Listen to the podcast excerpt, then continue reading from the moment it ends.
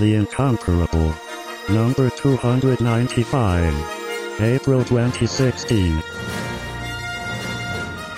Welcome back, everybody, to The Incomparable. I'm Jason Snell. We have convened a, uh, a, a panel at the last moment because today, yes, we received a uh, an official teaser trailer for a new Star Wars movie, and the public demanded that we talk about it. We've got lots of other episodes about lots of other subjects in the uh, Incomparable uh, wings, getting ready for their close up. But no, in this episode, we're going to talk about a trailer for Star Wars Rogue One. Sorry, Rogue One a Star Wars story.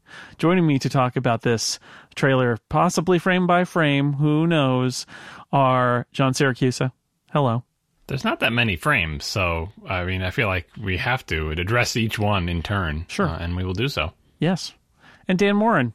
Hello coming in coming to us live from uh, another so the when we did the trailer analysis of the i think the second teaser of the force awakens dan was on the west coast traveling and he is that again and, i'm on a uh, i'm on a mission i can't talk about it and serenity caldwell was coming back from uh, from uh, a roller derby uh, practice and called from the car. Well, we're trying to reach her in the car, but we have been unsuccessful as of yet. So we're going to go ahead. Perhaps she will join us later. Perhaps she won't. But uh, so Rogue One, a Star Wars story. We got we got some uh, we got some stuff here. Any any opening statements? Any opening thoughts about this? This is uh this is we gotta we gotta go whole hog here, right? This is the first uh first thing since what the Ewok Adventure, the Star Wars Holiday Special. This is a the the uh, the animated uh, Star Wars Clone Wars movie. This is this feels like though putting all those aside, this is the first like real Star Wars movie that is not in the Star Wars saga. Yeah, yeah, I agree with that. It's also the first standalone Star Wars movie, really. I mean, you can kind of count, you know, A New Hope in that because, you know, there was unclear whether or not there were going to be more movies when they first made it, but at the same time, it was also always kind of designed to be an episode in a larger story. Whereas this, I got to feel like, you know, aside from maybe overlapping sets and like settings and stuff like that, I, I don't think we're going to see anything of these characters again, probably, right? Like, this seems like a pretty self contained story. So I shouldn't get my hopes up for Rogue Two and Rogue Three. well, I mean, eventually we've got a Rogue Leader. We've got Rogue Two is is Wedge. I think they used all those titles for the video games already. we got a veritable Rogues Gallery, John. Yeah, we could get a squadron. Who knows how many rogues we could get here? I mean, the sequel I, to this is like, actually Rouge One. I, I feel like the pressure is off uh, off of everybody like for this movie. it, I feel like it's off of the people making the movie because I mean I guess there's a little bit of pressure because like like you said Dan like that that oh I may, I have to be the first one to make a movie that's not one of the Star Wars movies as in this big long continuing story that's been going on for all our lives. But on the other hand, uh, like we said I think when we originally talked about the Disney deal, if you make a couple of these and they're so-so or aren't great or they're a couple of stinkers because they are standalone and because they're not part of the saga, like that's what we want. You want to see people stretching out and doing interesting uh, new things. So I, I, was much more relaxed about this. Like they did the publicity shot. I'd forgot that this trailer was even coming out until a couple days before, and so I'm just like, you know, I, I don't. I don't feel like the weight of the world on my shoulders, like with the Force Awakens. You're like, oh, please, please don't mess this up, please. this is just like I'm I'm ready to be pleasantly surprised, and I don't have a lot of like trepidation going in. You know, is how much of that is because of the Force Awakens, and how much of that is just because this yeah. isn't connected to the overall sort of Star Wars story? Yeah, it helps that the Force Awakens shows that the people who now own the franchise know what the heck they're doing. That really, that really does help. Uh, but uh, I, I, still think just having them be independent in this way, like I'm, I'm excited about the uh, the possibility of variety because the saga, the saga is what the saga is, uh, you know, the whole epic story of Star Wars, but it's constraining in a way too. And so I just I just like to think about all the different kinds of stories they can tell with a Star Wars sized budget, hoping that the tentpole movies will keep people interested in the franchise enough that even if they do a weird one, this doesn't look like a weird one, but even if they do a weird one that people will go to it because they're like, oh, I just saw the you know episode eight last year and it was awesome, and they're doing this other movie and it has a Star Wars brand and let's go for it. I don't know what happens after nine, um, but for now, uh, I'm I'm excited about the possibilities. Well, I mean, there's also the the element of like sort of the premise of one of the things that we've always loved about this as a franchise is that it's supposed to be this vast universe, and yet we've only really seen little tiny slices of it uh, over the course of you know seven movies now. And so the fact that we have all these other realms to uh, experiment in and explore is like, well, you know, those were always there in some way, but we never really got a chance because we were so focused on this one main plot thread, um, which certainly had galactic implications. But at the same time, we're like, what about all those other people? Like there are there are billions upon billions of other people in this in this galaxy, right? Like some of them surely have interesting stories to tell, and they may interleave with our characters or not.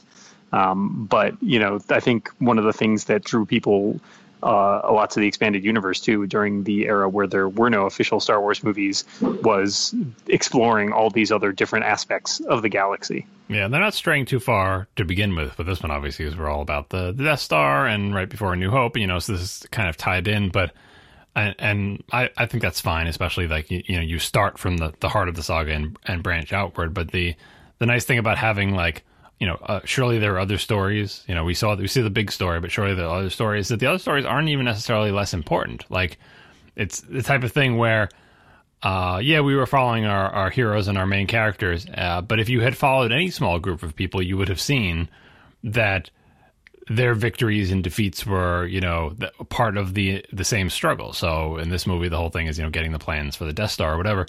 If they hadn't gotten those plans, no New Hope, no whole saga. Like every piece of it has to fit together. You know, and who's to say what's more important or less important? Was it more important that Luke, you know, did the trench run? Uh, no trench run without these plans. And it's uh, because Luke is not in this movie. Is this movie less important? And so that's that's just concentrating, you know, still around the saga. But as you branch outward, any movie is like within the universe. It's the most important thing that happens in the lives of the people you see in the movie for the most part. Um, and that can make a compelling movie, even if you know the entire galaxy is not at stake. And this one, the, the entire galaxy actually happens to be at stake. But I think it's fine to have movies where it's not the whole galaxy isn't at stake, but it's a smaller scale type of thing. Well, and it's interesting too. You bring that up because because this is so closely linked with the stories that we already know and, and love so much. You know, one might argue, well, some of the suspense is gone. We know the Death Star plans are eventually acquired, right? Like that that is the thing that otherwise, like you said, those rest of those movies would not have happened. Um, but it seems like they're drawing a compelling enough story about these characters that we haven't met and about um, you know the things that we haven't seen to draw us in. Uh, so that there are still some interesting aspects to that story. Right? Like we know what the maybe central thrust of this is, but we don't necessarily know all the details or who the players are. You know, and that's that's something I, I think it's especially interesting to tread on this territory that has been covered in the expanded universe, um, and clearly to throw out a bunch of that stuff, which is you know as we all knew going in when the Disney acquisition happened, like you know the EU was not long for this world. Uh, and so presenting that as sort of like you know they've converted that into legends and it's like well they may acknowledge or borrow some stuff from it but they may also just equally decide to toss everything um, you know so being able to say like ah well you know there are many legends or stories about how the death star plans were acquired but here's sort of the canonical version. I think is kind of a cool thing that that you can do now is like you you don't have to necessarily wipe those things out. Yes there's only one way it really happened but because this galaxy is so large you know i think especially when you look at force awakens and really realize the scope of you know these people did not know jedi exist because you know for the last half a century there's only been one sort of half jedi and it was a thing that probably did not cross paths with any of them in their entire life. So of course it's more like a myth. So you know having this sort of mythological structure in place where you can say like oh there's all these stories about things that have happened before um, you know i think gives them a lot of freedom that, that you don't necessarily get in a lot of other frameworks. We've been talking about this as a uh, as a standalone movie, um, which is interesting because it's not it's not quite that right. It, it it's it's a standalone movie in the sense that um, that it's uh, uh, going to tell a story, and then at the end the story will be over. But it is not a standalone movie in the sense that it is taking place inside of or in parallel with or slightly before the original Star Wars. So I'm curious what you guys think about that. The idea of going back, and I don't expect that there will be a Forrest Gump like appearance where Luke runs across and, and our characters are in the background, although I wouldn't put it past him. But, you know, they could have Darth Vader in this movie. They could have the Emperor in this movie. There are things that they could do with, and, and they do have Mon Mothma in this movie, who is a character in mm-hmm. Star Wars. So, so they are going back and playing with that movie and what happens around it. And I'm I'm I'm so it's not off in some other planet with characters you've never heard of. Um, it, it's some characters you've heard of, and it's a planet that we've seen.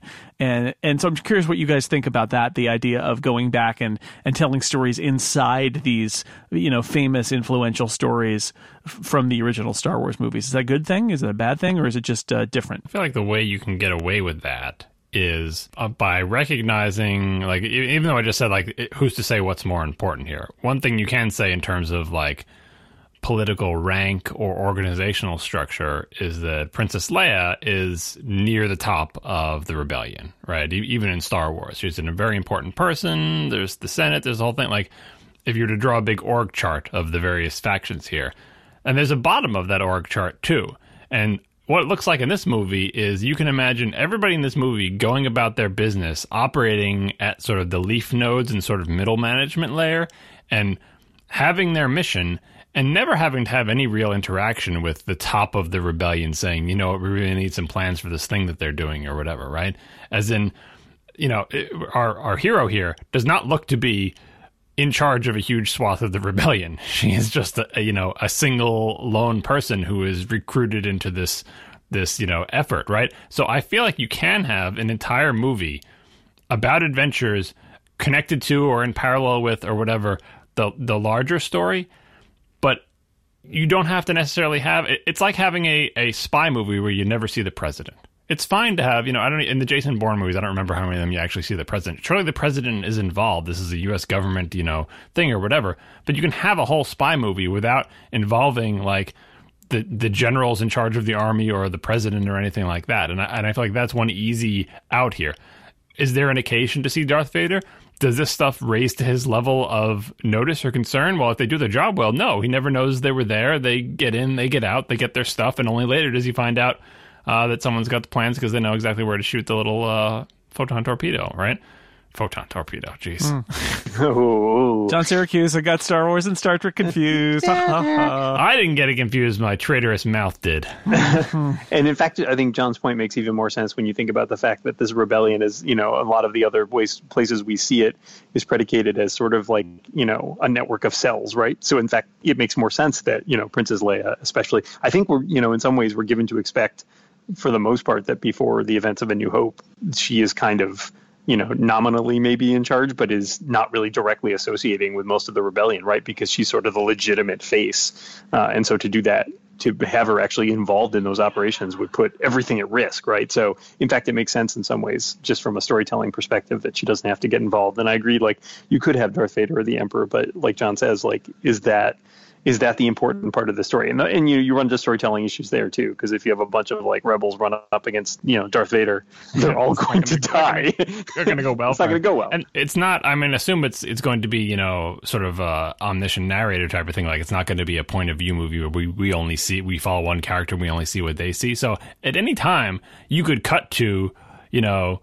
The Empire boardroom where Darth Vader's having another argument about his ancient religion or something. Like at any time, you could show the higher reaches. You could show Princess Leia doing something. You could show Vader. You could show Vader talking to the Emperor. But why would you have that scene unless it's part of the plot of the movie? Like I feel like you can you could work that in because those people are alive they're running around doing their jobs but unless their jobs are directly connected to the specific plot of this movie and these characters there's no reason to show them other than perhaps fan service so i think i will give them a pass on a few like oh there's a millennium falcon flying by in the background or something or a nod to something that happens later about uh, tractor beams and you know it, the death star looking like a moon. That's all fine and good, but I don't think you know that there is necessarily any reason for our heroes from the saga, good guys, bad guys, or anyone related to be involved in the mission that this movie is about because this type of mission is going to be a hush hush type of thing. And that's I mean, you'd imagine that's why they'd recruited nobody. She's a, you know, a capable rebel, but no one knows who she is. If you need someone to infiltrate, uh, she doesn't have like a, a little dossier uh, in in the Empire's computer saying, "Oh yeah, she's totally you know well, well you know she's just a, another you know random person off the street who is they, they don't know anything about because she's beneath their notice." Well, and to Jason's question about like linking stuff in and telling stories within the saga, I think the greater virtue here, uh, especially, is that you get to use a language that you otherwise uh, you know, we've seen sort of a der- like a derived form of that language in episode seven, where the like hints and sensibilities of the original of the design from the original trilogy sort of seeps into like and it informs what the you know what the universe looks like 30 years later. But here we're inside that moment right? Like there was a great bit and i was watching some of the force awakens background um, materials and they were talking about designing the falcon especially and they, they talked about like as if they were approaching it as like a period movie. They were trying to get accurate all the details on the millennium falcon in, in episode 7 so that it looked like the same ship essentially from the original trilogy. And so in the same way you know, we essentially have that language of all these like we're seeing original stormtroopers, we're seeing original star destroyers, we're seeing Yavin, right? Like you can not only use sort of like this as sort of a quick shortcut of like, hey, this is the universe we're in, remember this, but like in if we had seen that you know that slavish a, a, sort of adherence to the original trilogy's design sensibilities in episode 7 we might have kind of rolled our eyes a little bit and been like oh we're just reusing all this stuff. But like here we're in that time period so it makes sense. It's it's a period It movie. is a period movie. It's the, the period is star wars. It's 1977 in a galaxy far far away. That's that's when this movie takes place. Fewer, fewer bell bottoms but Mhm. yeah Yeah, no, I, I, I love that about it. I, I was really happy to see, as we'll we'll, we'll see when we go through it, to see stormtroopers, the old kind. I, I don't I have a problem with so the new cool. kind, but it's like, yeah, they're the old kind, and some new kinds. the star destroyers gave me chills as i said uh, like it just it, my hair on my arms went up just watching them because they had that like you know drifting slowly forward like that iconic first shot like first sequence in a new hope and i was sitting there going oh man you know like this is it's not just like we had a new star wars movie and it was good but now we have like a new star wars movie that's like contemporaneous with all the star wars movies that we loved and something about that is even even more giddy inducing Yeah, it is tricky to do that though. Like like the special feature on the Millennium Falcon, because you're going to do these in computer, right? And none of the original ones were done in computer; they were all models, right? And so, uh, like you like how do you how do you make a computer thing that looks on camera like the models did? And part of that is camera moves, you know, like moving the camera like you know as if it was you were constrained by like the motion control cameras that they had to use back then. But part of it is just figuring out how to light the thing. And I mean, they had the same problems with the Millennium Falcon of like how shiny should it be? Uh, how how dull? How much dirt? How much detail should we add? You, and you're kind of stuck uh, not doing anything that the model couldn't or didn't do. And looking at these the Star Destroyer, like the one close up they had of it, like even here, there the the lighting on it is a bit more dynamic. uh, I mean, a bit more realistic. You know, I would imagine because you know they're it, rather than just blasting the thing with spotlights and putting it against a blue screen, just hoping to get a good clean matte line on the thing. In computers, we have so much more flexibility for nuance, but then to my eyes, it doesn't look like the models, right? It, it looks it looks different. It looks fresher. It looks a little bit uh, more detailed to my eye, a little bit more modern. While at the same time, of course, all the geometry is exactly as we expect because you know they probably laser scan the things and everything. So that's a, an interesting balancing act. Same thing with the Death Star itself, which totally looked like a big model that someone spray painted, especially in A New Hope. And here it looks more like a giant space station. Um, again, a, a little bit more detail and everything like that. So it's it's kind of weird. It's as if like your memories of childhood were like low definition, and then this is like this is like uh, the limitations of our storytelling technology didn't allow you to see the world of A New Hope as it actually existed. But now you're actually in A New Hope, and this is what it looks like if you were there and like had your contacts in or whatever. Yeah, yeah, I agree. I agree completely. And it's it's it's fascinating to see them walk that line of trying to make things look correct but better. And it was one of the things I always got struggled with in the prequels, right? Which was how do we depict this world um, that is, you know, sort of the pre-fall world, and everything in that looked a little too too shiny, nice, etc. And it, it was hard to draw that line. Um, and I think Episode Seven did a much better job of like production design and trying to like grow out of that. But yeah, here they have the advantage of being able to just sort of go to the source. The, the, pro- the thing Episode 7 had the advantage of over the prequels is that they got to show technology advancing. And I mean, Yeah. within reason, obviously, but they. The prequels had were the product of incredibly advanced technology that supposedly takes place before the stuff that we saw that was made using technological ideas of the 70s and 80s. And so, boy, that's a tough t- uh, it's it's a tougher thing. So here, here, I think it's kind of brilliant that they they really just get to use Star Wars as a model and the the, the costuming and the art direction of Star Wars as as at least their basis for for the world, the parts of the world that we've seen and and well, uh, maybe we should go through the trailer now. How about that? What do you think? Sounds like a plan. All right. So, opening scene, we have Felicity Jones, who is the star of this movie, uh, and we see her being led into an area that I believe is a Rebel Alliance controlled area. Um, there are um, right? Does it just seem it's got you got all those guys? I think with the- she's almost certainly. It seems like Yavin, Yavin Four. Yeah. I mean, all their bases, all their bases start to look the same over after a while. I mean, they're all kind of, e- even the one in the Force Awakens was kind of modeled after this because it kind of looked, you know, But the second looks shot- like a rebel base. second shot of the, of the trailer has pillars with like vines on them, which is totally a Yavin thing, right? So Also, some of the some of the set pieces they have in the cer- further shots there are exact. Look to me to be exact duplicates of stuff from that last uh, base sequence in A New Hope, where they're like, way, you know, watching the uh, attack on the Yeah, Death Star. There's like a big looking over the round big- thing. Yeah, it's it's like the stadium. I always thought it was like the stadium from Clash of the Titans, where the little figures, you know, and the little. It's like, why why are you looking down at the screen in the middle of a circular pit? No, it's like an overhead projector. They um we, Yeah. we we got the uh the person in a like one of those helmets with the the like the bike helmet kind of thing with a with a thing going on backward or like back down the back like like is in is in Star Wars. Uh, she's got handcuffs on apparently, um, which is interest intriguing, right? Why why why is this character in handcuffs? Although I'm still not entirely sure that this isn't her at the end of the movie. Um, Well, the, I think it's I think it's the setup, the classic setup, you know, of any. There are so many like so. This is a you know uh what would be called in sort of I don't want to use the gender terms men on a mission, but like on, on a mission movie, right? Like this is the the Dirty Dozen, like oh you're no good, but we need your kind of no good to carry this out, right? Uh-huh. And like the thing is that like the thing is that we we're so used and we'll you know obviously i think talk a little bit about sort of the the gender roles and interesting choices they've made there but like we're so used to seeing that as a as a male protagonist. Like that is a trope. It is much less common with a feel, female protagonist and so i think it definitely feels a little more fresh in that way but like you could probably name a dozen movies where it starts out with like the government wants to recruit this person who Or- is or, they get him out of jail, like like the Rock or whatever. Like we get him out of prison so bad, we already have him in prison. And I think she's being led. She's in handcuffs, right? And Yeah. I think the, the trooper, the, the the the rebel soldier that is leading her, is also a woman.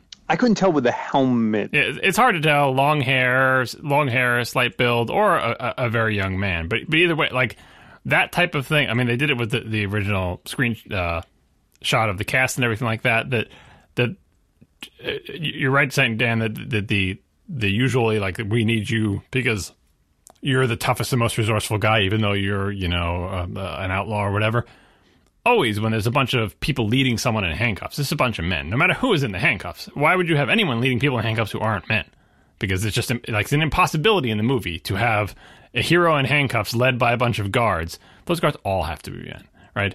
And I, I think like right off the bat, at, at the very least, it's ambiguous. The idea that there's there are you know that fifty percent of this people, the people in this movie, are not men, uh, and somehow the rebel line still functions. Uh, we got a we got a, a couple of droid uh, cameos in this uh, panning shot in the in what looks like some kind of a hangar bay. There's uh, as she's being led across. Also, um, the the rebels are playing a little bit loose with their security arrangements in that they're allowing the handcuffed prisoner. Uh, to walk behind the guard, which is kind of weird.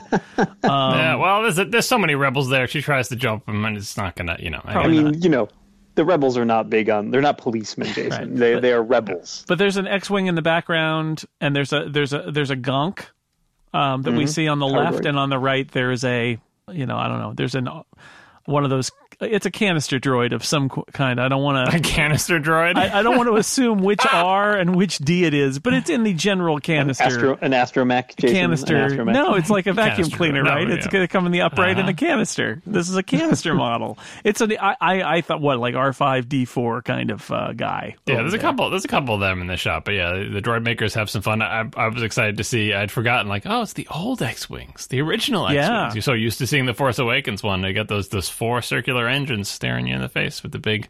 JJ uh, loves to build physical X-wings, and you know what? The people who build them is like, can you build more? I can't even tell if that's a real uh, physical X-wing, but could surely tell? the people who build them uh, will gladly build you more.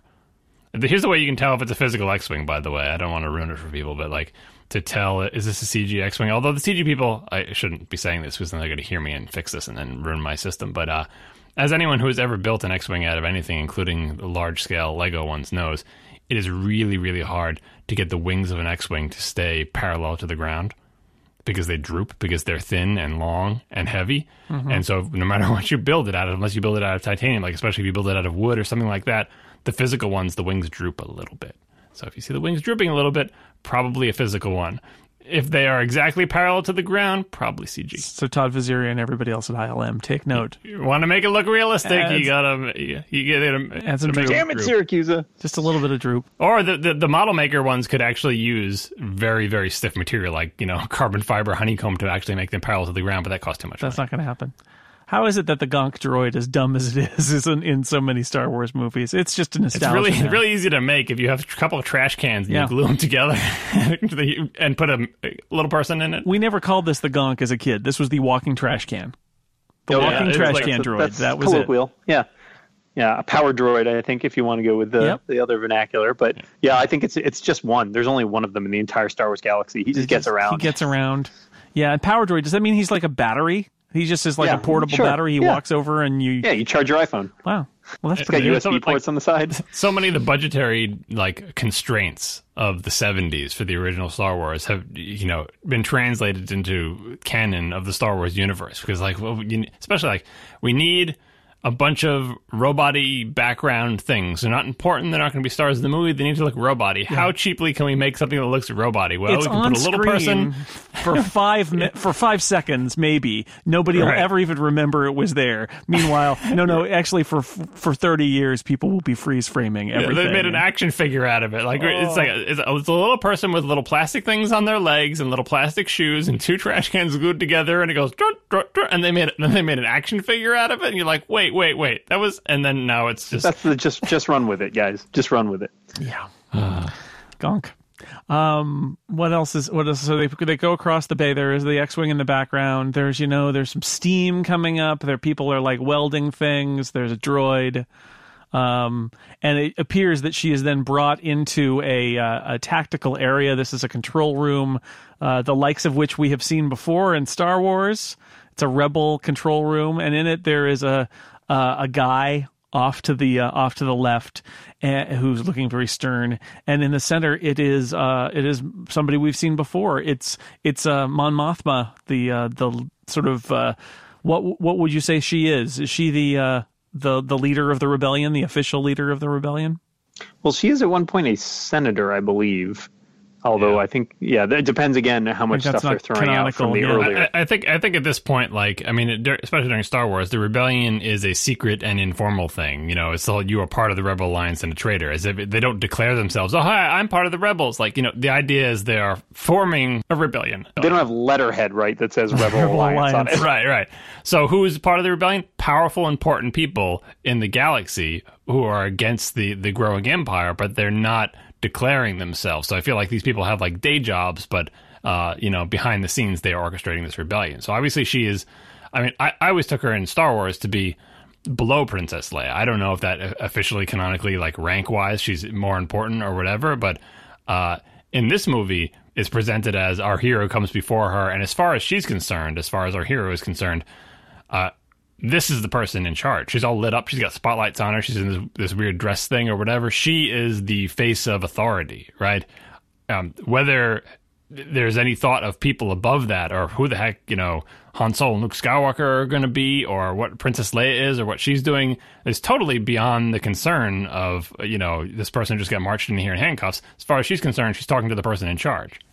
Oh, I, and I honestly had always had the opposite uh, thought from John, which is I assumed Mothma was the sort of top head of the sort of nominal like head of state, Yeah. sort of, and and that she was basically in charge of things. And Princess Leia, well, high ranking, was not necessarily, you know, like I said, she was sort of like in and out, right? Because she was definitely maintaining her role in the Senate at least up until A New Hope. Um, but she sort of acts as a as a high level operative in some way. So I agree. There's definitely, I mean it's she's definitely in charge. It's interesting because we have a weird link here, which is that this character, of course, first appeared in Return of the Jedi in a pretty much just one scene, um, and then appears briefly. I think in the final cut of the of episode three, appears briefly, but has deleted scenes in which they she actually has lines, and they're using the same actress from the prequels.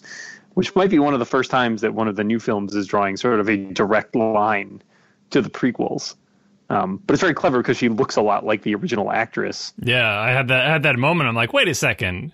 Is that did they do CG face Uh-huh. replacement? What like it's just you know because all you, you the, the thing is you don't when you see the next shot they don't actually look that much alike, but you you see the uniform. You don't see the person, especially at the range that they're doing this shot. Broad broad strokes, you know, I think you know, like there are some broad strokes there that they could pass for similar enough if you don't remember exactly what the original actor looked like. But this is an Irish actor named Genevieve O'Reilly, uh, who's been in a bunch of things. Um, including uh, I was thinking I saw her in Spooks, the British show, and in um, episodes, the Showtime comedy. She she plays a part in there too. So, um, but she looked. I think she is a dead ringer here, and it is interesting they decided to go with the prequels actress. But I guess they felt like, well, we already cast that part one. Yeah, we already did. We already did the search for someone who looks just like this, and Yeah, uh, so it's her. let's just go with that. And now the, the, that person just needs to be a little bit older. And guess what? They are because Yeah, convenient. time has passed since the prequels. So here we are.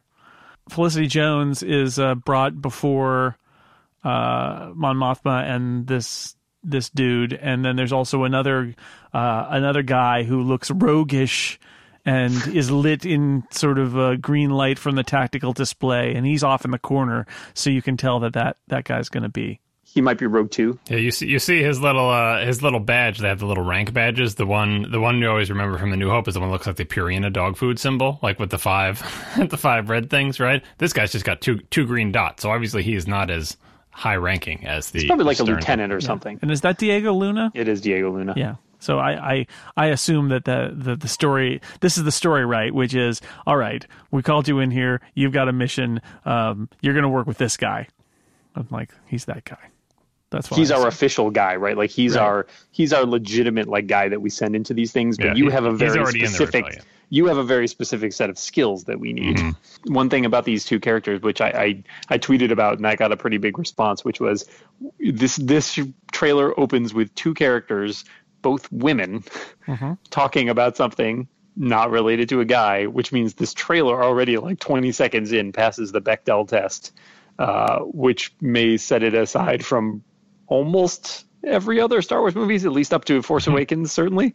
So that, um, despite the fact that I do think, you know, when they first released a cast photo, despite having a very diverse cast, they did have still a predominantly male, at least the, the characters we were shown.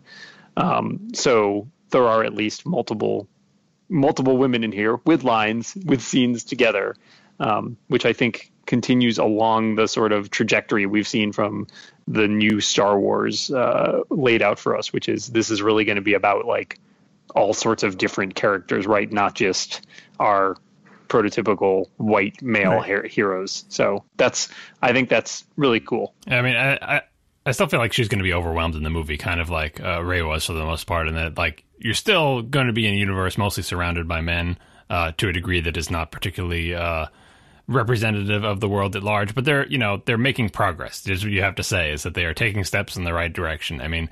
The you know the the optimistic outcome is you do this a bunch of times, then people start complaining about the stereotypical white female heroine, and so all right, that's progress. Next, we're on to the next you know stereotype. Now, can we? it's like uh it's like turning a star destroyer you got to do a it's very slow once you start moving it but it takes a while to turn all the way around Well, the most, I think the most important thing is like you can't go into this and like, oh, and you know we're gonna make a bunch of movies, we're gonna make one every year, and they're probably gonna be like diverse and everything. But in the beginning, you know, let's just do them traditional. It's, I think it's really important to come out of the gate with two movies with with a female lead, even if they are pretty conventional in almost every other way. Like I said, I really think that you know that cast photo is representative, and she's gonna be running around in this movie.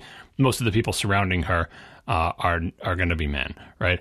Um, and maybe slightly more diverse men, but to have the one-two punch of the Force Awakens and this one sends a signal that it's not like, oh, this is something we're going to do in the future going forward when we have the opportunity. It's like we're doing it now. This is this is you know, it's not it's not gonna it's not something that we aspire to, right? Yeah, it is a priority, and and so much so that they're, they're staking the movies on it. The movie is the movie is on her shoulders, right? That's this is the whole movie. there are some challenges with that also just based on again once again if we're rooting this in a period right like you know of the for example you take the empire right like how many women did you see in the empire in the original movies any Half the stormtroopers you just couldn't tell.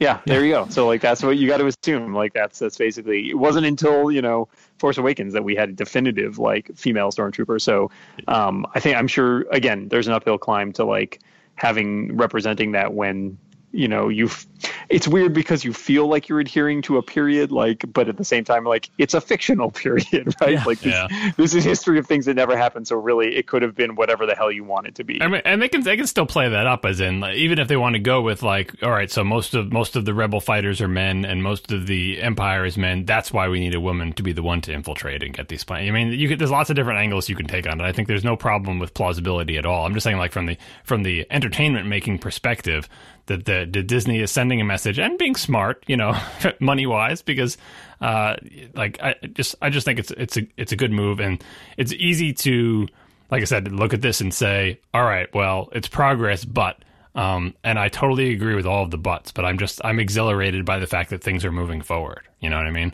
Like, in, in, in a way that, like, even though I enjoyed the Star Trek movies and we had complaints about Star Trek 2, those, those, uh, the silly scenes, the, what was it, uh, Into Darkness, the silly scenes where they have people stripped down and everything. And I like those movies and, and I thought they were good, but, uh, a they were constrained by the cast and they didn't like regender things which they could have. And b i didn't realize how much uh, how much more interesting they would have been to me had they gender swapped a bunch of people or done something more creative until i got to see these movies and have a fresh look because we've spent our whole lives seeing movies where all it is is a bunch of men doing things as if women don't even exist.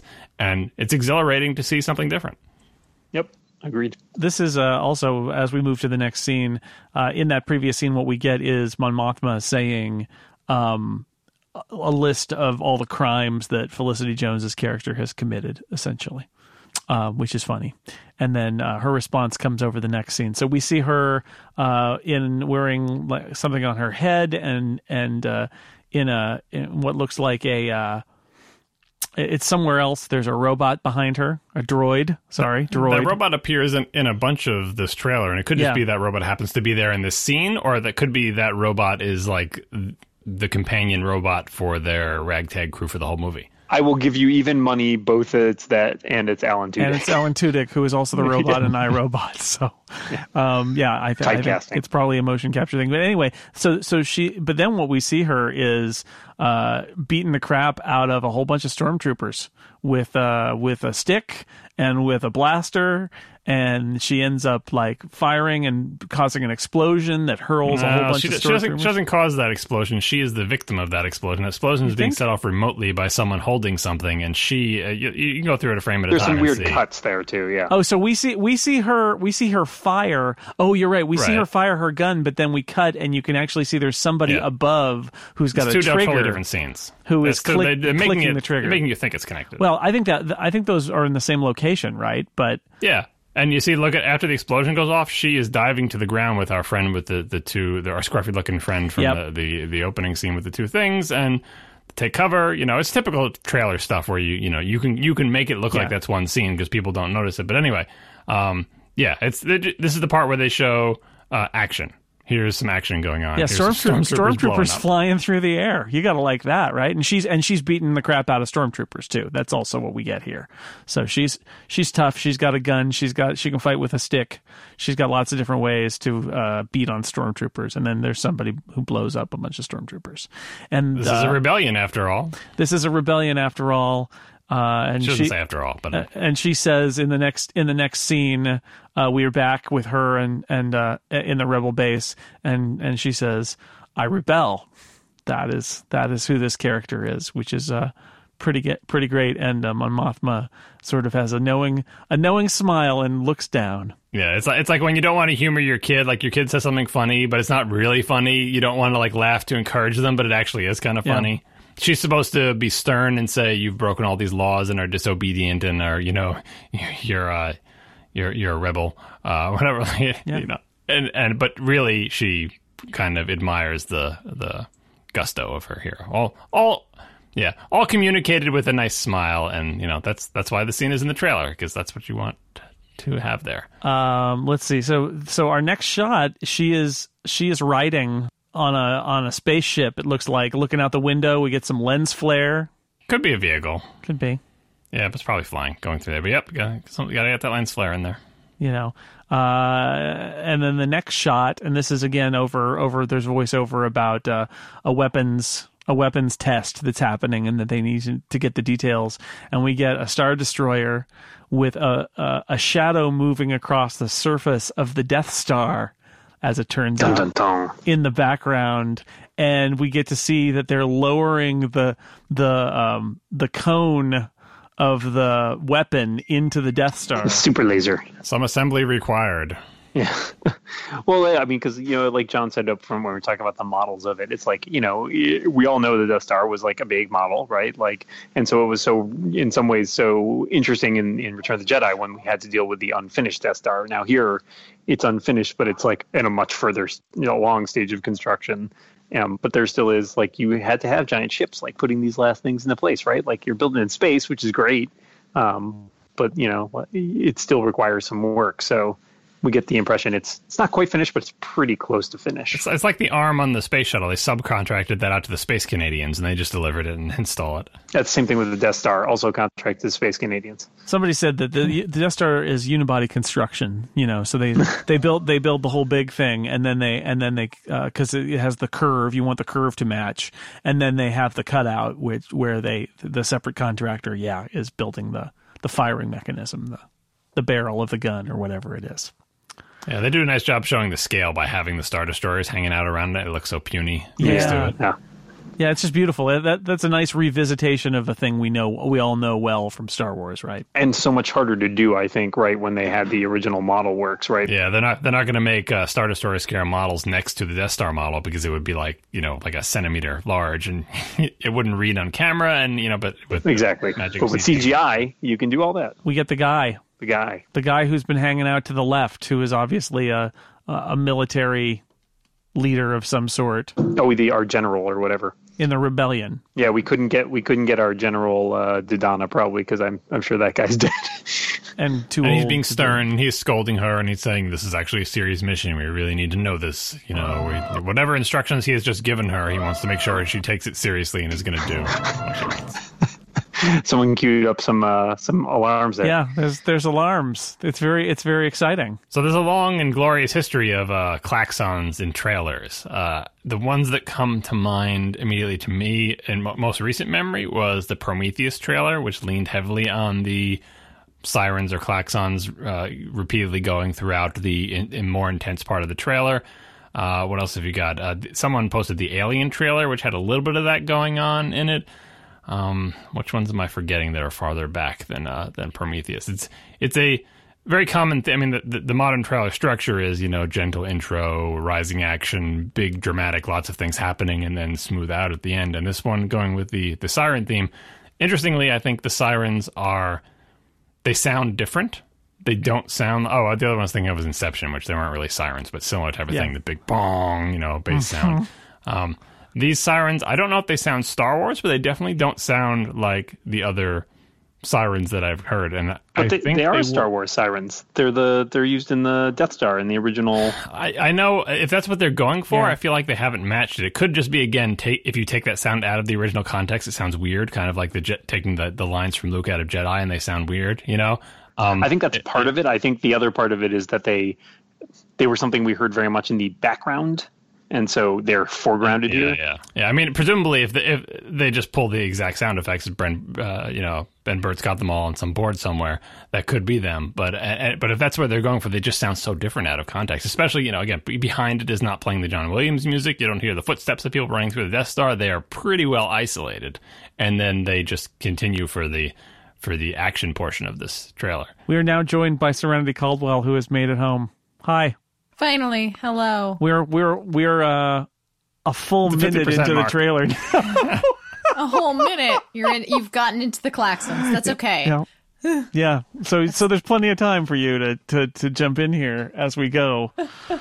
Um yeah, so we got to the Claxons and then we there's a whole bunch of uh, like X-wing pilots and Felicity Jones and Diego Luna and a Gonk droid. They're all uh, walking off to the left. Do they let the Gonk droid fly a plane in this one? Because that'd be great. It's his dream. You look at him there; he's looking so so mournful. He's like, "This is going to be my chance this time for sure." Is there is there one X-wing left for me? But he walks so slowly that in three strides they're all way past him, and he just just taking his little steps.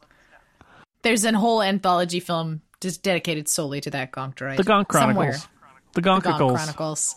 You know, we didn't see an astromech, so uh, so I guess you know we have to have one little droid sidekick, There, right? there is there is a We did. I, I said a canister astromechs. droid as I refer to them. I know, It's like there was a it's like a red vacuum cleaner. R five D four Oh, sort of right, guy off right. on the far He's right rolling. Is that when in the Felicity rebel Jones base. is in handcuffs? Yeah, exactly. Yeah, and there's one on the left too. There's a silver one on the left as Ah, well. that's right. also a canister, John. An astromech, yes. Uh, uh, sure. All right. Not an upright though. Gonk is That's more of an an upright. Actually, Gonk more of an upright. I, I classify all my Uh, robots as vacuum cleaners. Yeah. Not a ball droid, no, or a mouse droid.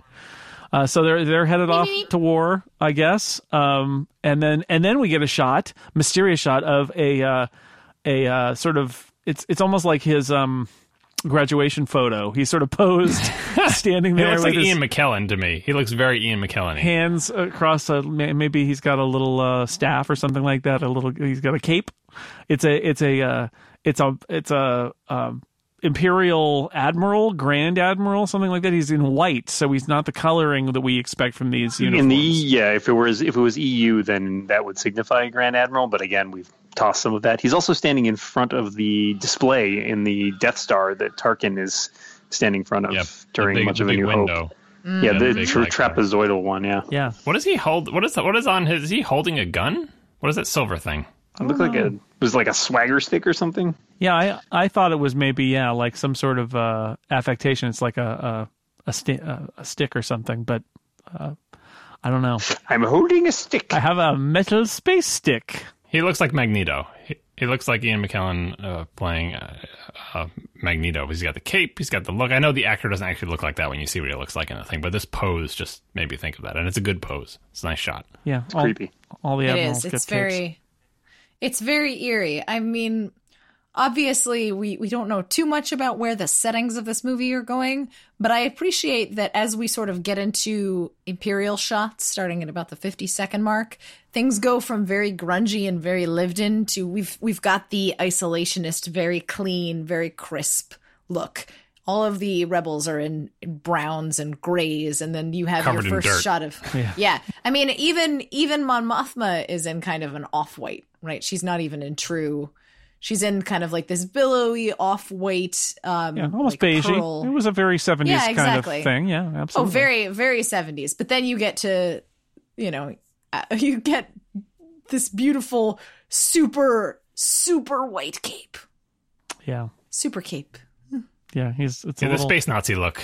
Yeah, The Yeah. Empire spa- got a big space It's Nazi very, thing going it's in this very phase. in. they, They, they they don't buy in It's very they don't care about the the cleaning budget either, the laundry budget. Uh, and this is another like speaking of budget. This is another place where the '70s budget of Star Wars comes in. We just mentioned before the the Purina Rebel sign, uh, you know, signature, right? So they had yeah, so they had to come up with a way to show uh, rank insignia. The, you know, whatever it's going to be. The more of these you have, the higher your rank is, right?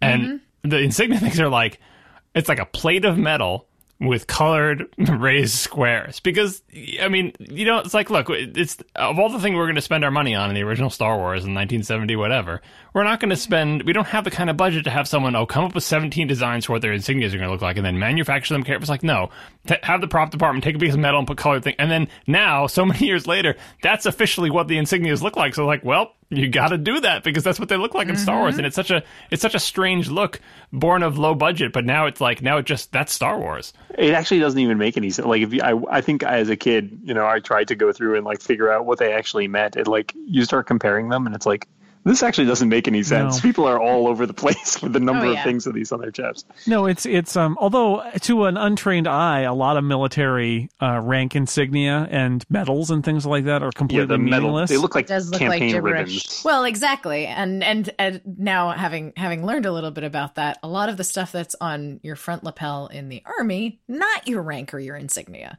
So Right. it may be something entirely different. It may be like decorations, maybe number of times that you've successfully uh, managed to fire your weapon at a target. Maybe just hold your gum.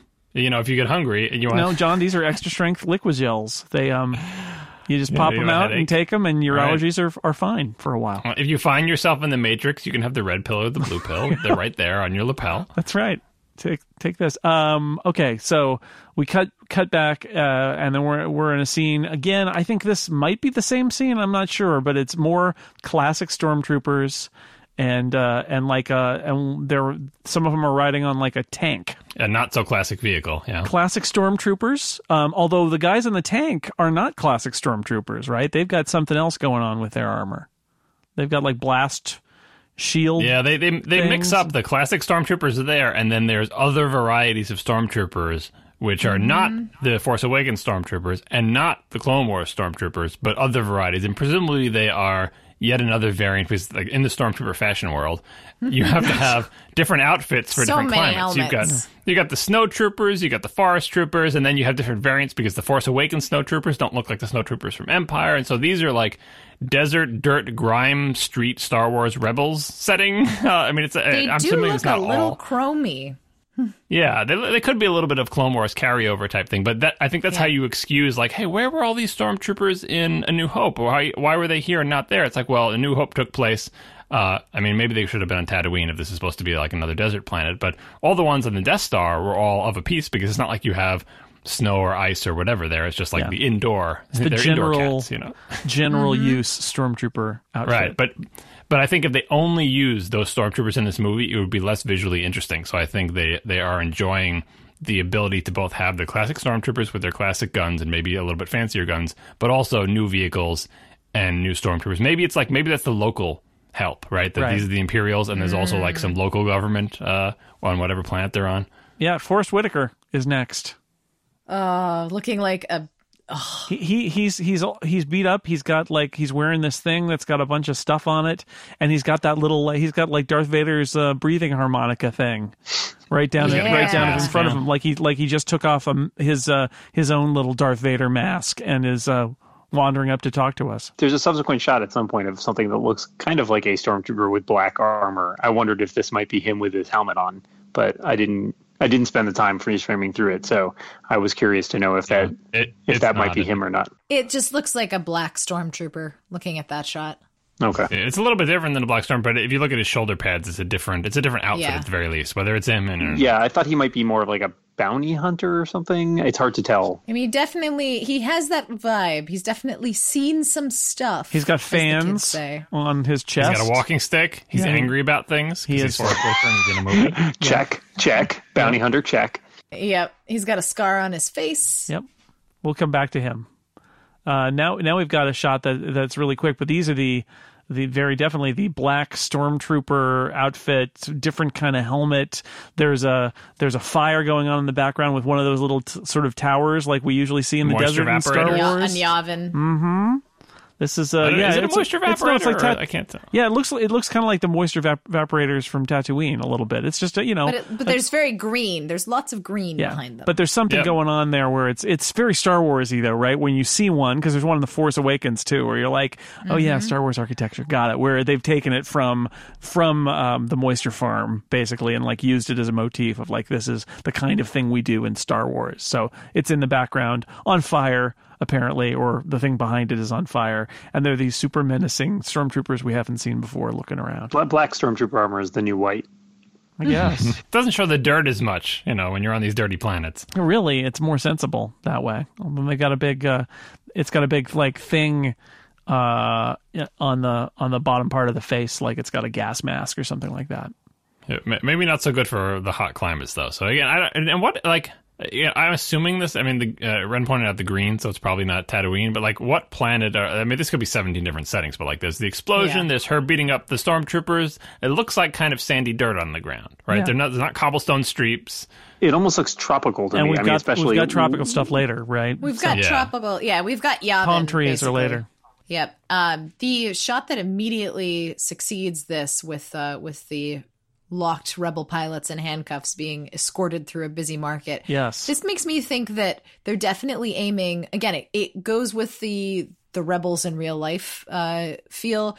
It looks a lot like how they've been portraying Lothal. and I don't think it's Lothal, but I think they want you to get the same kind of vibe for people who are hooked into the stuff that's happening with Star Wars Rebels. And they have said that like the stuff that's happening with Star Wars Rebels is canon and does affect the the larger sphere. I like the idea of showing other outer rim planets that may also may not be lush tropical, you know, greenlands because not all not all habitable planets are going to look nice. There's probably going to be a lot of desert planets because there's, you know, the if you think about the logistics of habitable worlds and how not a ton of habitable worlds out there have, you know, perfect lush oceans and and tons of greenery, it it makes sense that that there are a lot of worlds that look like this. And also, who gets to live on those worlds? Yeah, Yeah, there's not the prime real estate in the galaxy, really. not so much. But secretly, I hope it's Lothal. We get the stormtrooper with the orange shoulder pad just as that scene fades out, like the traditional uh, A New Hope. You know, we have we have the black shoulder pad in the forehand, lots of variations, but every once in a while you go you see one that's like they pulled that guy right out of A New Hope. Literally, that guy's super disoriented. That's right. right. now. He's still yeah. So running through. Uh, here, With- here's our robot, robot again. friend Here- again. Here's our. or- We Yeah. call him a robot. He does. He's not a recognizable droid. I suppose he's a droid because he's a robot in Star Wars, but he's he's a li- he's not something we've seen before.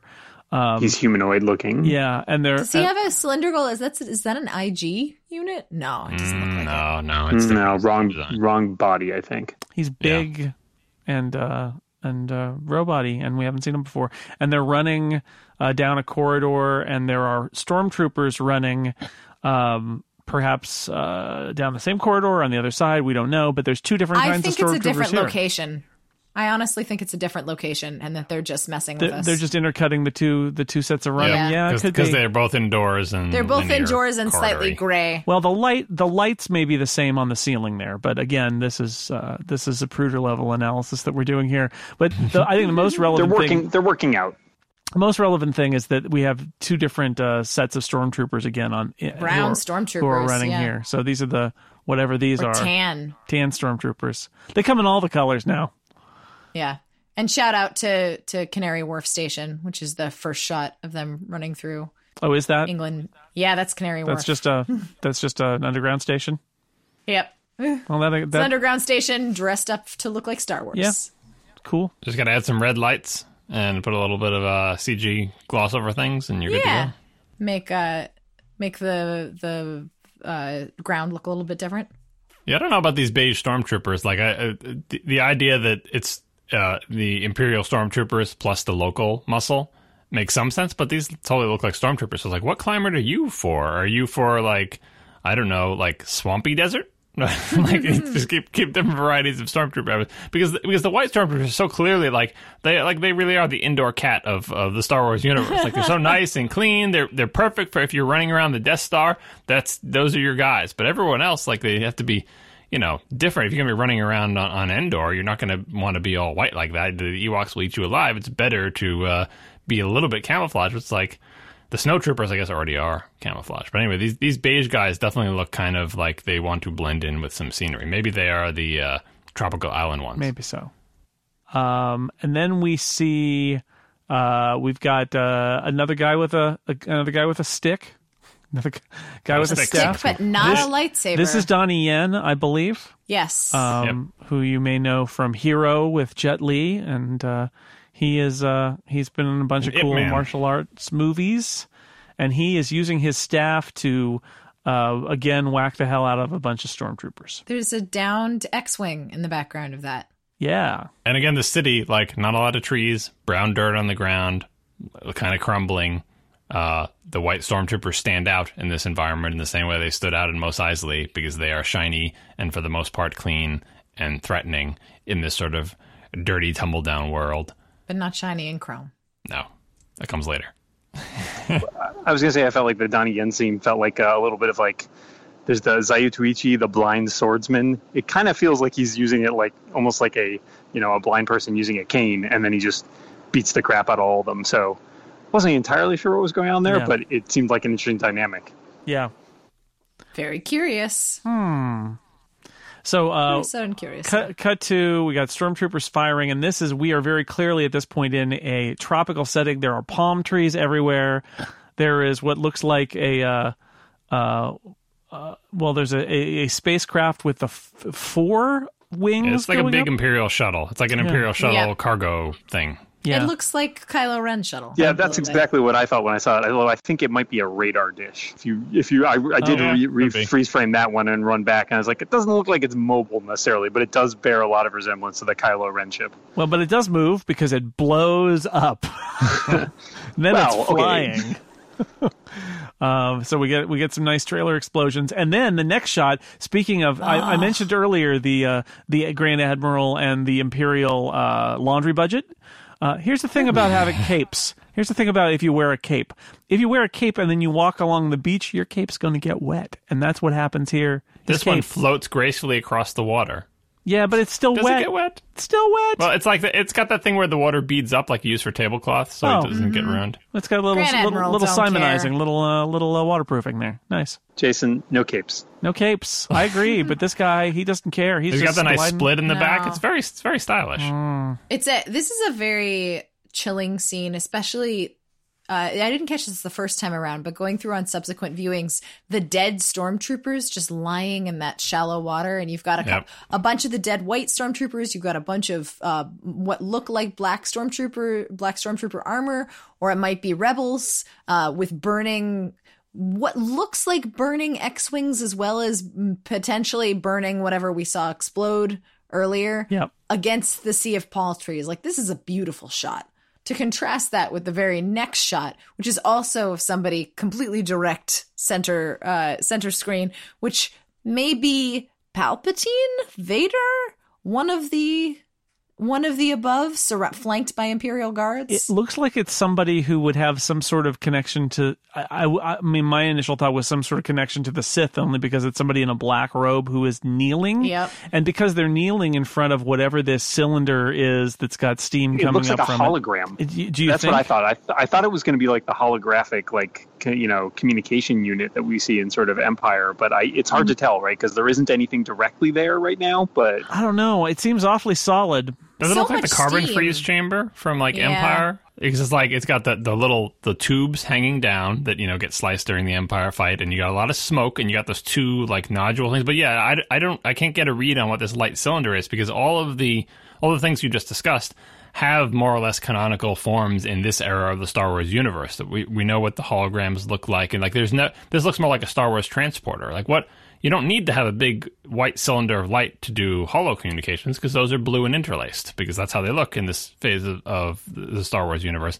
Um, and they don't really have transporters, and it doesn't actually look like carbon freezing because carbon freezing doesn't involve a giant white cylinder of light. So what the hell is it? Yeah, but the key clue here is that we've got two of the the red Yeah. Imperial guards. Yeah. So this is something to do with the Emperor. Yeah, like those guys only show up when the Emperor is involved in some way. I suppose they could show up when Vader is involved in some way because this this scene makes me question how high we're going to go up the evil org chart in this Yeah. movie. Is there going to be a scene where one of the fairly big bads talks to his boss and is his boss Vader or does his boss talk to Vader or is this actually Vader talking to the Emperor? Like do we need to see those people at all? It doesn't look like Vader to me in stature wise. I know it's hard to tell, but like he's got the wrong outfit for Vader. Yeah.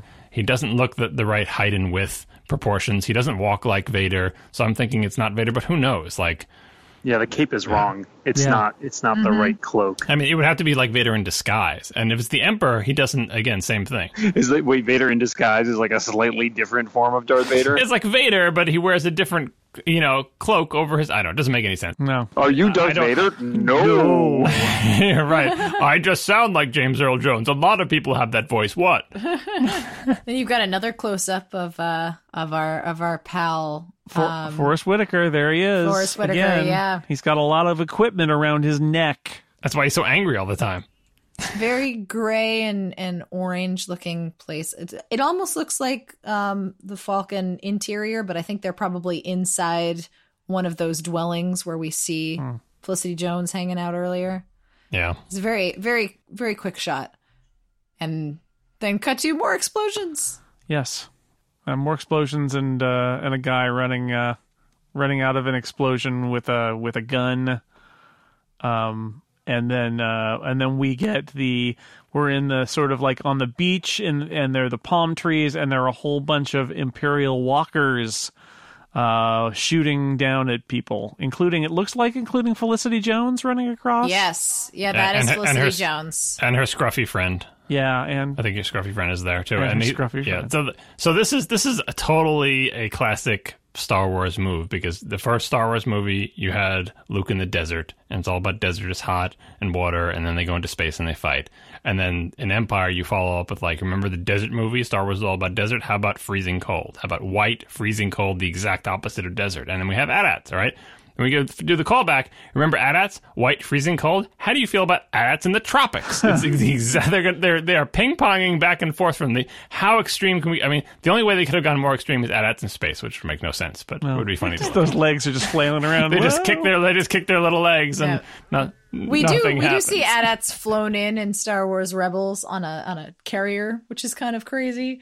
Uh, but I, I love the return of the AT-ATs. It looks it looks so good.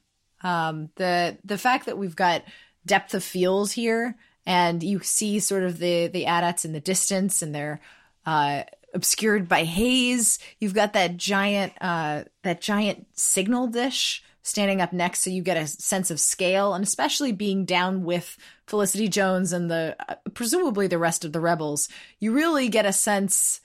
Even more so, I think, than an empire of just how massive the AT-ATs are in comparison to humans. Right? And- And, and how, how much in- outstripped they are, right? Like and You you have a big Yeah. problem because you're looking you have at a gun. seven stories of, of angry AT-AT Yeah. and you're running around in the sand. I love the big splashes from their feet. Again, another thing you couldn't do, you know, mm-hmm. with the stop motion and snow. You can get, but here it's like, oh, we got computers. Guess what? When an AT-AT takes a step, makes a big splash, and then yeah, they're all in they're all in big trouble here. as we discussed earlier, where the, uh, like the fact that these are, you know, because of the CG and the capabilities that we have there, these are better versions of our memory, right? Like Right. the AT-ATs, if you go back and look, you know, they're they're a little clunky, right? Because you're like you're doing stop motion, so they're going to have certain restrictions. But because we can do CG sort of seamless stuff, they're like we're mimicking the imperfections, as John was saying earlier, with the budget constraints, right? Like we're we're trying to evoke those imperfections because those are what made them stand out in our memory in many ways. So even though we can do perfect, you know, like note perfect AT-ATs that would like not have any of the problems or imperfections or weird like, you know, uh, rough edges that we would get from a model, like we have to sort of do things imperfectly. Yeah, they like they have to have the clunky gait. Their legs have to move in kind of a herky jerky, slow. Like they they, they move so slow. You can't have these things like galloping across the. You know they couldn't do that with the model. So the models had to move a little bit slow, and these ones have to move exactly the same way. Only they're sharper and a little shinier.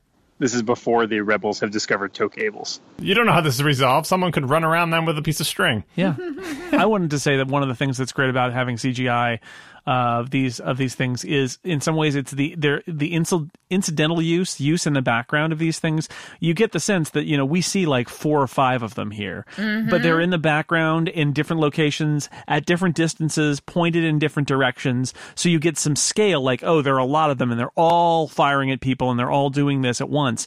And in Empire, you know, because of the cost and because of the complexity, you know, th- what you would see of them would be really limited because it had they had to keep it simple, and then you use your imagination to fill in the gaps. And here, you just get this moment of like, oh my god, there are m- many walkers all doing different things. Some of them are close that we really need to walk out for but there's also that one way back there and it's doing something too. That's pretty cool. That's a really nice uh, advantage of having modern film technology for this stuff Agreed. it's uh it's fun to see that. They're scary. Um and they and it fires right by the camera.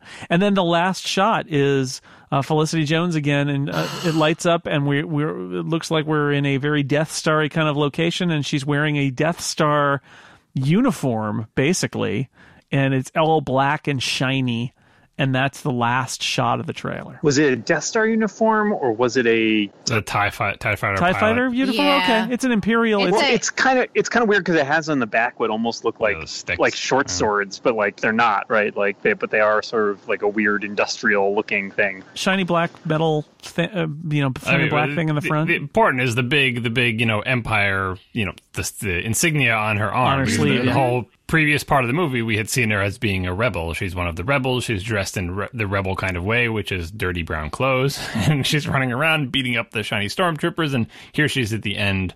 Uh, and like the voiceover is like, if you, you do this, what what will you become? Blah blah blah. I don't know what they're trying to tease that she could go over to the rebels or whatever. Because if her mission is to go and infiltrate and steal, surely at some point during the infiltrating, she will have to dress. Uh, you know, you're not going to get the Death Star plans out of the Death Star if that is indeed where they're held without disguising yourself as part of the Empire. Um, and I assumed it had to do with drawing. I mean, I guess kind of what I took away from that voiceover is like it's about drawing lines, right? It's about like you know the sort of classic hero trope of will you sink to the level of your enemies? Will you become your Yeah. enemies?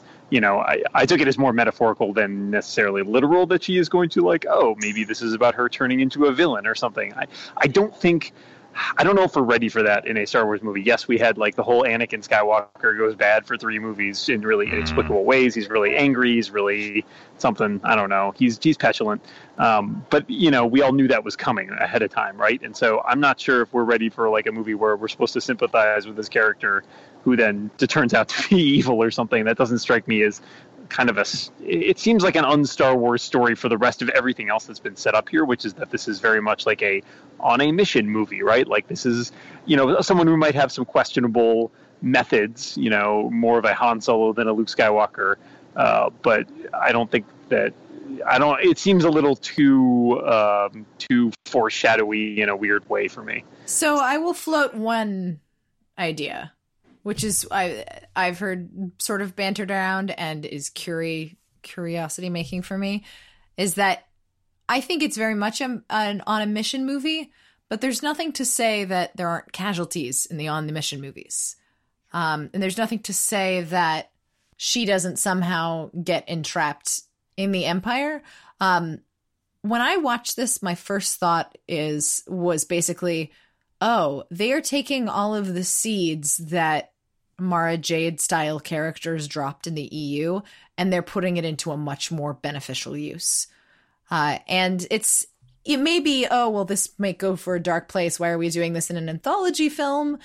But there's also the possibility what if this character has connections to other characters in non anthology films? How, how might that connect? And wouldn't it be interesting if this character does have a history with the Empire? I, I didn't understand a lot of what you said there because I don't know what the deal is with Mara Jade in the EU. So if you if if you could, and, and I imagine a lot of other people don't either. Expound upon that. I, I just I don't know. Yeah, I don't get the reference. So so Mara, Mara Jade, Mara Jade in the EU uh, was a basically one of the one of the premier badass lady characters, force sensitive, um, but not a super Jedi. Ends up being uh, is a smuggler for many years. Also ends up working directly for Palpatine, essentially as a as a not quite a Jedi, not quite a bounty hunter. She's the Emperor's hand. Yeah. Yeah, exactly. It's like you say something like that, the Emperor's Hand, and people who probably haven't read the EU books are like, I don't even know what that means. Uh, but yeah, gotta take she, it from he lost his hand. yeah, she goes around doing the Empire, the Emperor's dirty work, and I don't think that Jyn is supposed to be a, a stand-in for for Mara Jade. Uh, I, she's very much her own character, but I wouldn't be surprised if they dip into some of her backstory to to build this character because it they have a wealth of it, and Mara Jade was a, a hugely beloved character. But I'm but less less so much of like again an exact one to one ideal, uh, and more hey if we have you know this this strong female character uh, who might have some tinges of gray and gareth edwards has already described this movie as very gray um, the the theory that i've heard popping around is what if this is Rey's mother? Or what if this is someone in in some way related to the main anthology films who does either go not necessarily go dark but this is a way I don't know if this is just crazy out of left field, and it might be, but if this ends up being a, a, a turn to the dark side, whether force or not is involved, this might be a way to ret- to tell the story they actually wanted to tell with episode three, um, but do it in a more nuanced and interesting way, like someone's someone's fall from gray to dark, um, in and with a character that we don't quite have so much capital H history over, but who may become relevant in this secondary trilogy. I don't know. I, as I said, it may be way out of left field, but that's like having watched this trailer multiple times. I, I get the I get a kind of eerie, off-putting feeling from it. if they try if they try to do that and have have her follow that arc, I would want to see her in more movies. Like I wouldn't want this Oh, to yeah. be the only movie that she's in. But if you're going to see her in more movies, like they're not starting a parallel saga. These anthology No. movies are supposed to be like one of those and one of these, and they're in the universe. And so I have trouble believing that they're going to start down that path. I mean, just do they do another spin-off series and be like, oh, now now this is the Jyn story? Like, because I don't think you can get that all out in a single movie where you introduce the character and bring them along that entire arc. I, I think all you can do in in a, single heist movie is have her be like have have the the darkness be uh, you're going to do your mission at all costs. What do you consider all costs? Like, do you, you know, the, the good guy thing is, oh, if some member of your of your ragtag crew gets injured, like everything is about saving them, and she could be ruthless and saying, no, the mission is what's important. Uh, you know, I have to go on. I have to sacrifice you. I'll do whatever it takes to get the mission done. And that's the like, oh, are you becoming like your enemy? What will you do to get this mission done? How important is this? How ruthless will you be? Is that why you were chosen this for this mission? Because you are the most ruthless person who is who won't be sentimental. Um, you know, because when she's staring into the camera at the, the last scene, she just she looks pretty ruthless. Like she's not like, oh, I'm hiding. I'm in disguise. She looks ruthless. Yeah. Yeah, mm-hmm. I agree with I agree with John, and I kind of hope that they don't necessarily go down the the Rey route, if only because I feel like I mean, as someone who's on record for also hoping that she's not like Luke Skywalker's daughter or whatever. It, it, again, it- what we talked about up front a little bit was like this is a gigantic universe, and yes, there are some like mythological forces at play that tend to bring these same families or characters into confluence once and again. But I feel like if you are doing an anthology and you are telling these different Star Wars stories, in some ways, it behooves you to acknowledge, like, yeah, look, there's other things going on in this universe with other people who are not, you know, not. This is not just the story of the Skywalker family or, uh, you know, the related people. This is the story of a gigantic universe full of people and full of conflict and all these different players in this game. And so, in some ways it cheapens it for me if it's directly related to all those things. That said, I mean, you know, hey, if that's the way they go, then and they can do it well, that's another thing entirely. But uh, I'm kind of intrigued to see since we have a Star Wars movie that's not directly cre- like connected to the rest of the saga. Like, what does that look like? What does it look like when we're not necessarily, you know, telling this huge big story that's about like good and evil, light and dark in the most literal terms, but rather perhaps in more uh, subtextual ways. where everybody's related to each other and everybody's somebody's cousin or nephew or whatever. Yeah, like like I was saying before we started recording, when I showed this trailer to my kids, my daughter and I explained like where this fits time wise in the saga and everything. My daughter's first question was, "So where is she in New Hope?" Right, Yeah. because it makes sense if this is supposed to be right before A New Hope, and she's the important person in this movie. Where, why do I not see her in A New Hope? Right, you know, just and, and it's it's a sensible question. A sensible answer is she dies in this movie fulfilling her mission, or something else, or she turns bad, or you know, like the, practical answer is obvious, but the the story in universe explaining it to a young child answer is like, well, wait, yeah, where is she in A New Hope? If she's super important, she did a good job for the rebels. Does she retire? Uh, um, having done her mission well and just you know hangs out on the beach without the AT-ATs for for the for the duration of the other three movies?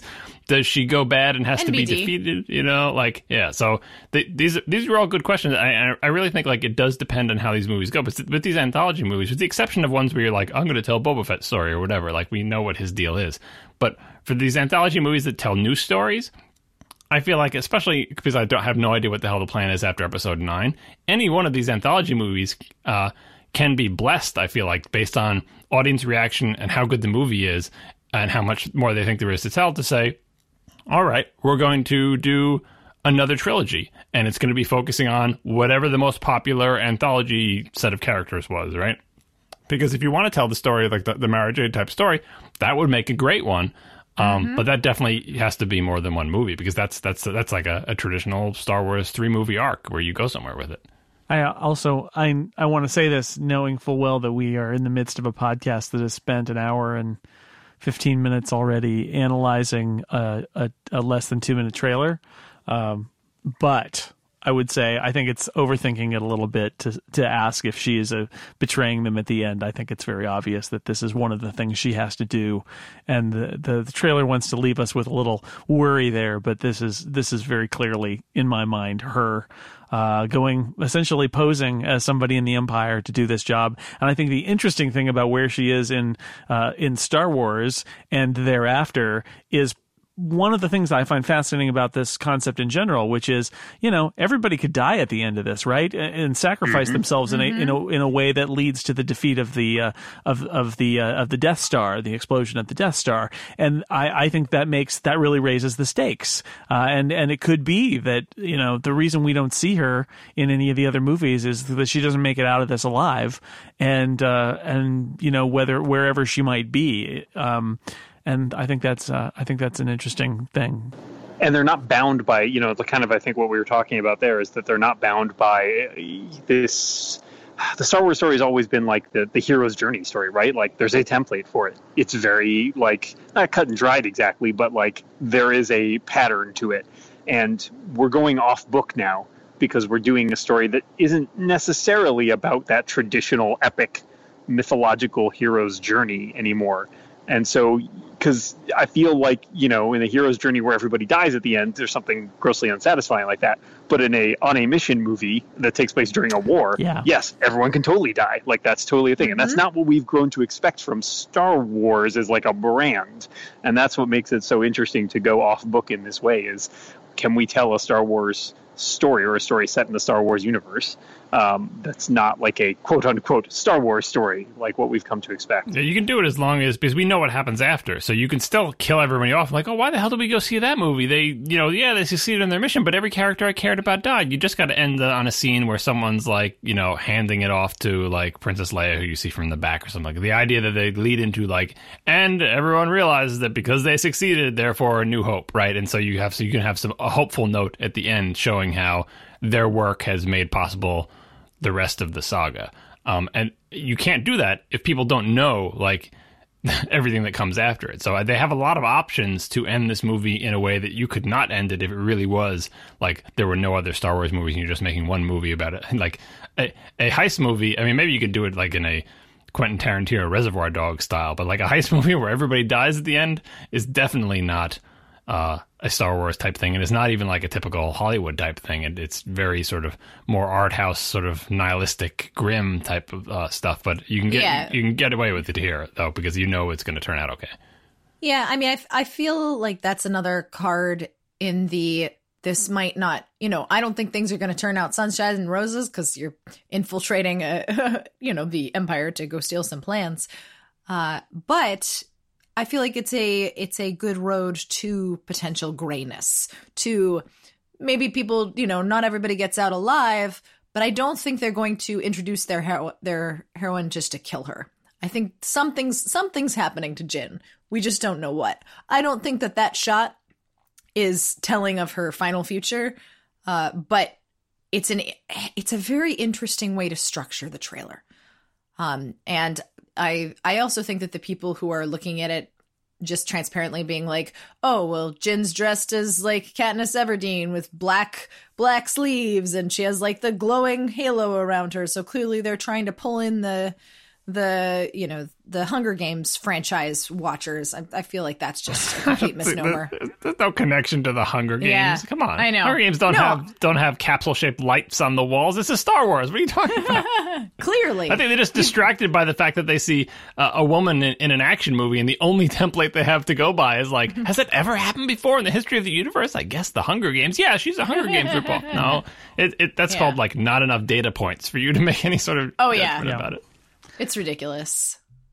I love that shot though. It that is a- shot is beautiful. It's a beautiful shot. It really is. I, I love it too. Um, I love the I love the the Star Wars. Uh, you know the bright lights and the uh, the white lights and the and the that black sort of shiny black tube and the black reflections on the shiny parts of the uh, the front of her uniform. There, it's just uh, that's uh, that's that's a Star Wars art style that I really like.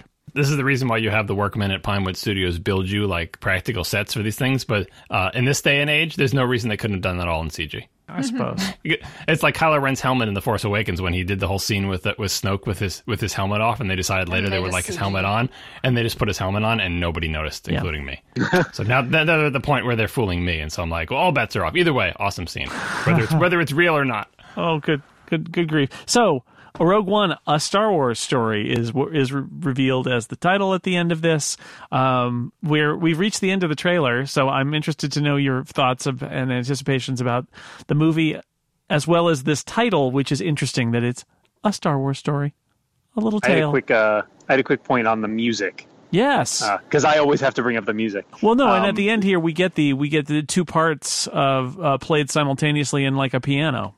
Is at the beginning too. Yeah, we so basically we get the force theme in a sort of a very slowed down piano, little bit And a, echoey mi- a minor key. Yeah. and I think that's part of the reason. You know, people were talking on Twitter about this because I mentioned, you know, so Alexander Desplat, Desplat, I think, uh, is the has the enviable task of following John Williams and scoring a star, the first, you know, standalone live action Star Wars movie, uh, which is, you know, a big deal.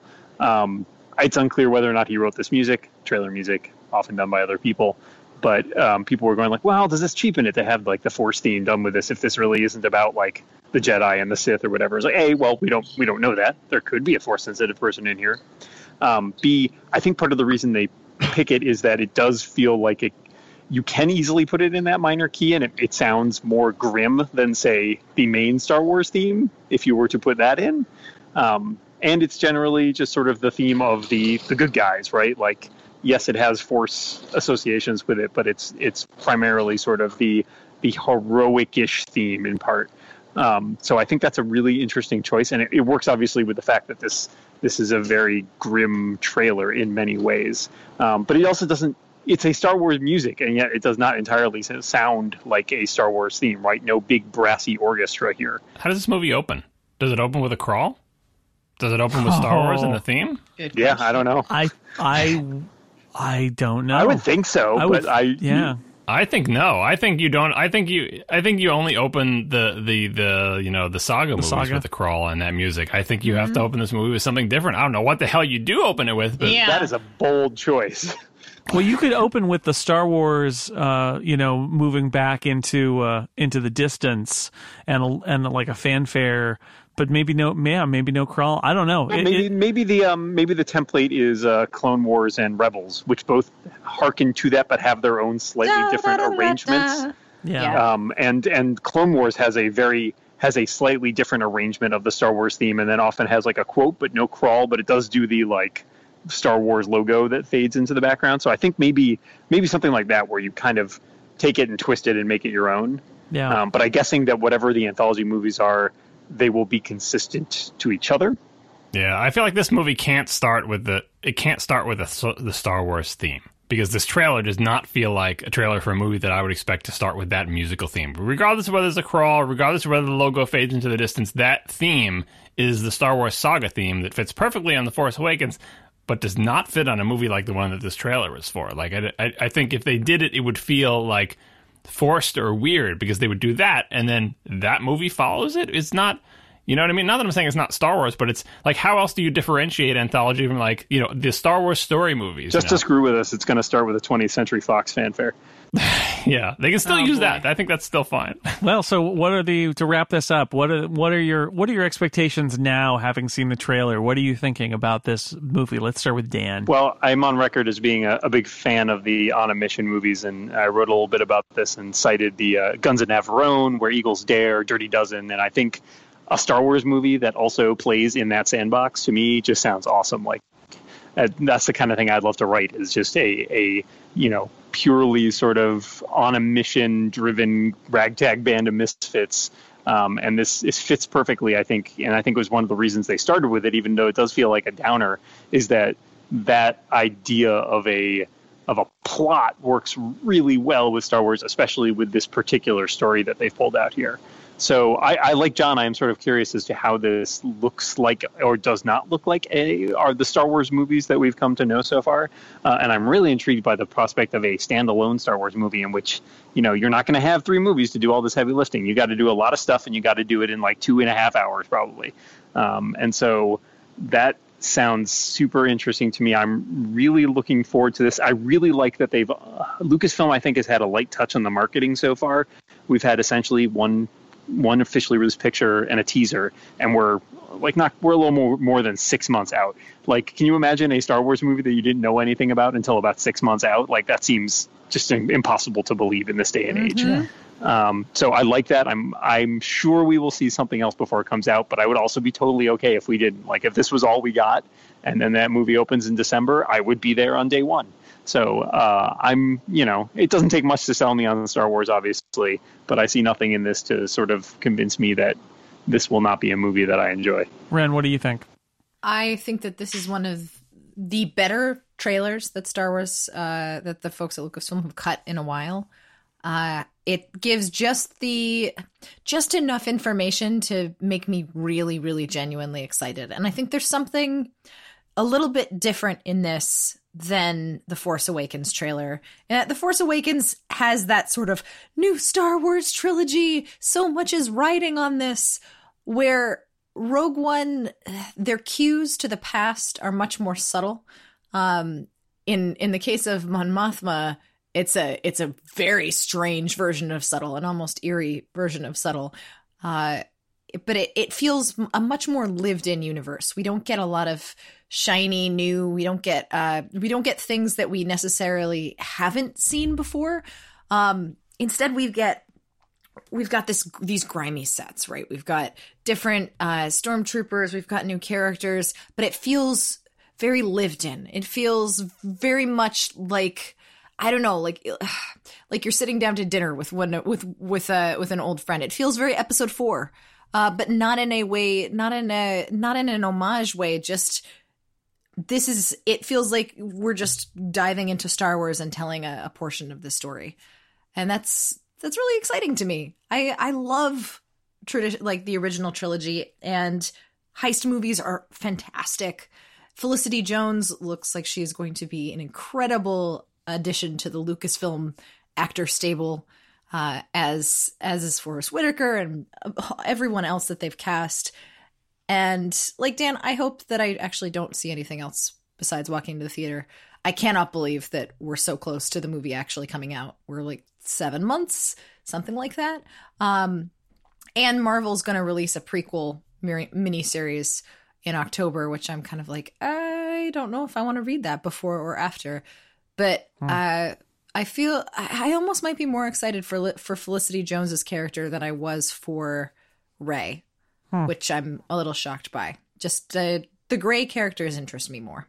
Yeah, she's she's somebody with a history which makes her very different from Rey, who essentially has no mm-hmm. history, or at least no history that we've seen or are told about, or are really, uh, or is necessary to know about. Our, our bland hero, right? The, yeah, like Rey was very much like Luke in that way. Yeah, and Jyn is not no one. Yeah, yeah. she feels like Han, like someone who's had some, you know, had some battles, won, won some, lost some. Yeah, damaged, and uh, now has a job to do. So that's a very well, exciting. I think Go ahead, the John. thing about Rey, like I, I feel like we're projecting onto Rey because she fits into the beginning part of Luke's story. We extrapolate and say, oh, and then she'll go through just what Luke went through and be triumphant in the end, the same way Luke was. But we have realistically, we have no idea. So, so you know, I just put put that aside. That like it's so clearly like you know our Luke hero, but there's no reason they can't take a different direction.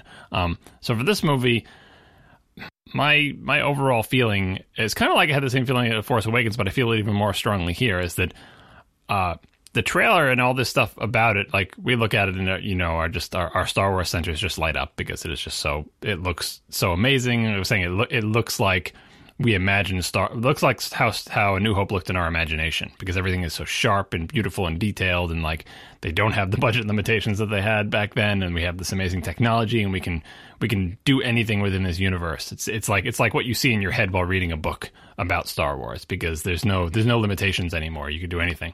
Um, but the people who make this movie have to, I really hope they do, uh, make it as in a way that makes them forget that they were, you know, were starting out on third base because it's Star Wars. Like you've got X wings, you got the, you've got the Death Star, you've got Star Destroyers, you got you've got all this stuff.